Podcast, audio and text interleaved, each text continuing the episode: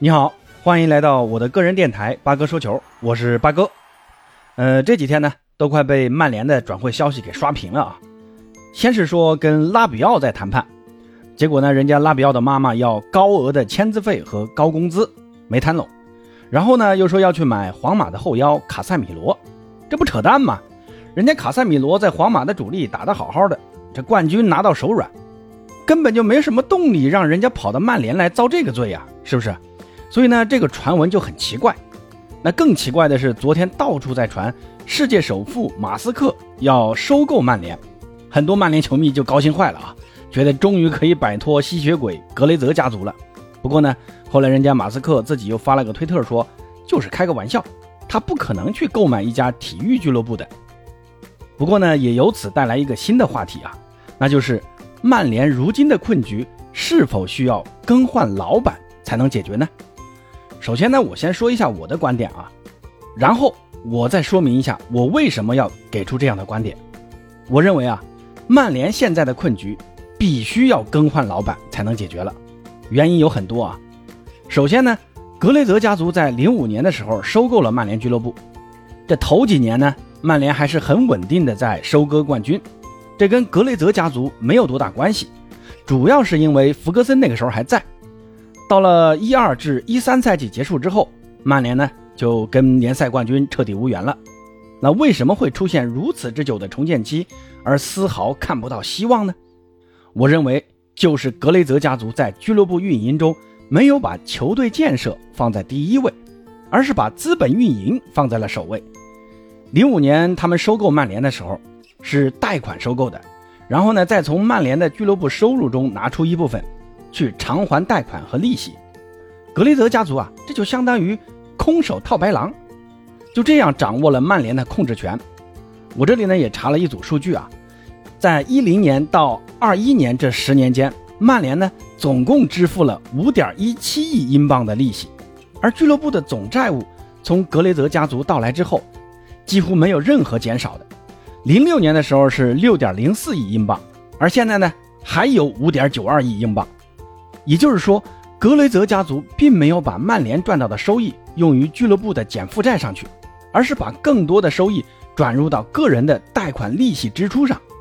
从零五年至今，曼联一共支付了七点四三亿英镑的利息。另外呢，从一六年以来，曼联呢还向股东，主要是格雷泽家族的那六名成员啊，支付了一点六六亿英镑，平均呢每年向他们支付两千两百万英镑的股息。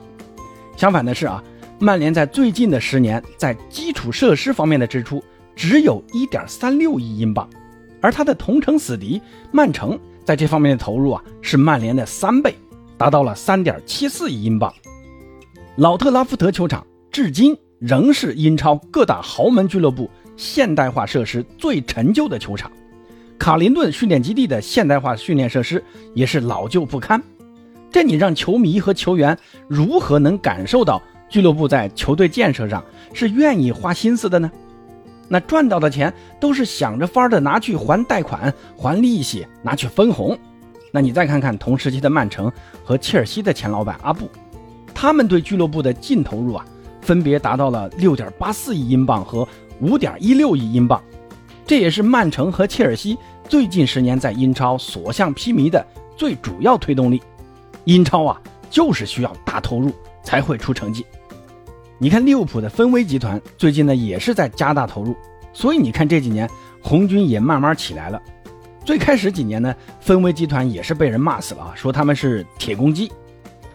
你再看看这赛季的热刺，他们的主席列维在该投入的时候是毫不犹豫、毫不吝啬，所以大家也就看到了本赛季的热刺的上升趋势。所以呢。格雷泽家族对于曼联的索取大于投入，将曼联当成一只会下金蛋的母鸡，是曼联久久无法复兴的根本原因之一。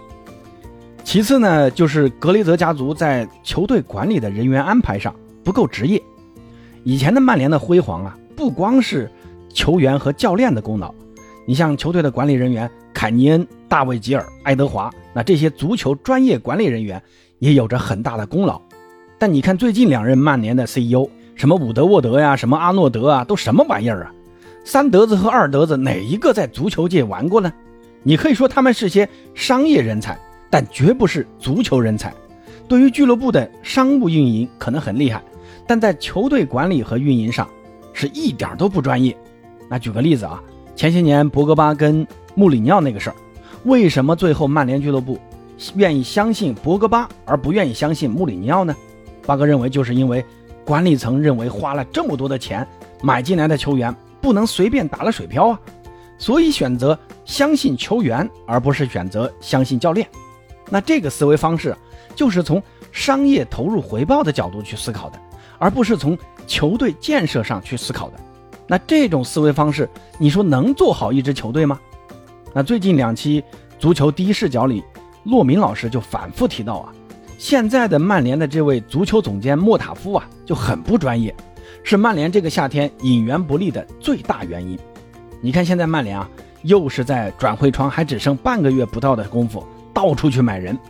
这个时候啊，不管是球员还是对方的俱乐部，不狠狠宰你一刀就见鬼了。这个时候，你是掏钱呢，还是缩回去呢？掏钱你就只能认宰，不掏钱，那球队就这样烂下去。所以呢，这就是俱乐部管理人员不专业的后果，也就间接造成俱乐部成绩的不断下滑。第三点呢，就是格雷泽家族对于俱乐部的这种舆论环境的不作为啊。曼联作为如今最火热的网红球队，除了自身的成绩差以外，还跟媒体的炒作啊有很大的关系。不知道大家有没有发现一个现象啊？曼联的民宿啊特别的多，也特别爱在媒体面前发表意见。你像什么内维尔啊、费迪南德啊、基恩呐、呃斯科尔斯啊等等一大批的前曼联民宿，在曼联出了一点什么事情，就爱在媒体面前大说特说。哎呀，你这个你不能怎么怎么样啊？那个你不能不能那样搞啊？应该换这个人呐，不能换那个人呐。哎呀，这个教练不行啊，要换谁谁谁呀？那个人来了没用啊，只有这个教练才有用啊！巴拉巴拉巴拉巴拉一大堆啊。那这些民宿的大嘴啊，也加剧了曼联所面临的恶劣的舆论环境。球员呢和教练时不时啊，就要遭受外界这莫名其妙的干扰。你看利物浦啊，你再看看切尔西呀，或者阿森纳。哪支球队跟曼联一样啊？有那么多嘴巴对着球队狂轰滥炸？他们那些民宿啊，最多说点场面话，鼓励鼓励球队。那是因为人家球队的民宿啊，不靠在媒体面前发声当事业的。那也是因为他们热爱自己的球队。说白了，球队呢有一个好的舆论环境，有了球迷的支持，相信啊，在重建的过程中面临的压力也会小不少，这重建的周期呢也会缩短不少。那曼联的这些民宿为什么就不能管好自己的嘴，别给自己的老东家添乱呢？那在我看来啊，就是因为俱乐部在和这帮民宿的关系处理上没有做到位。你完全可以聘请这些人作为俱乐部的大使啊，或者提供什么职位给他们，他们在媒体发表意见，不也就是想在退役之后有份稳定的工作吗？那这一点上，蓝军和红军就做得很到位啊。你看他们的民宿，特里和欧文。不就是很好的例子吗？那别再让这些民宿到处对俱乐部指指点点了。当然了，这个你既可以怪那些民宿管不住自己的大嘴，但俱乐部明知道这种情况存在，为什么不主动去解决这些问题呢？这个问题我相信啊，应该并不太难解决吧？这是不是一种俱乐部管理的不作为呢？其实呢，还有一点，那就是俱乐部在格雷泽家族的管理下。不太像一支球队，而是一家每天需要盈利的公司。对于每一分钱的管理都很严格。你看，买个教练要求的球员，比如德容啊，讨价还价了半天，超出自己的承受范围就不买了。然后呢，怎么办呢？然后就退而求其次。逐渐你就会发现啊，曼联这些球员都不便宜，但搭在一起踢球呢，那就是踢不出教练所要求的战术风格出来。你可以说这是教练的问题。但买人的人就没有问题吗？另外呢，伊布作为曾经的曼联的球员啊，在他的自传里就提到过一个小故事。当时呢，伊布代表曼联去打一个客场的比赛，在酒店休息的时候，在房间里喝了一瓶饮料，结果曼联在给伊布发工资的时候扣了一英镑，这就很让伊布费解了。这不是说伊布小气啊，一英镑都舍不得出。但反过头你想想啊，我是在为曼联踢球啊。这么大一家俱乐部，结果呢，我在酒店喝瓶饮料，你还要扣我钱，这不扯淡吗？这也间接说明啊，曼联的这种管理风格让球员会不太容易接受的。你把我当家人了，我才会把俱乐部当成家。为了一块钱，你让这些球员心寒，这不值当吗？那现在呢，又传出有三家财团准备收购曼联，曼联呢这两天的股价也涨了不少啊，估计也呢也跟这个消息有很大的关系。其中呢有一个收购方啊很有来头，那就是英国首富拉特克里夫。那这位首富呢，一直想买一家英超的俱乐部。之前呢，切尔西在出售的时候，他也出过价，只是呢，最终没有被接受。这次啊，如果格雷泽家族真的想出售曼联俱乐部，我相信呢，这位英国首富肯定会不遗余力的参与竞拍的。那经营好一家足球俱乐部，不光要有热情，更要专业。显然呢，格雷泽家族跟这两样都没有多大关系，而曼联的未来。肯定不能再寄希望于这样一个管理者身上。只是格雷泽家族真的会出售曼联吗？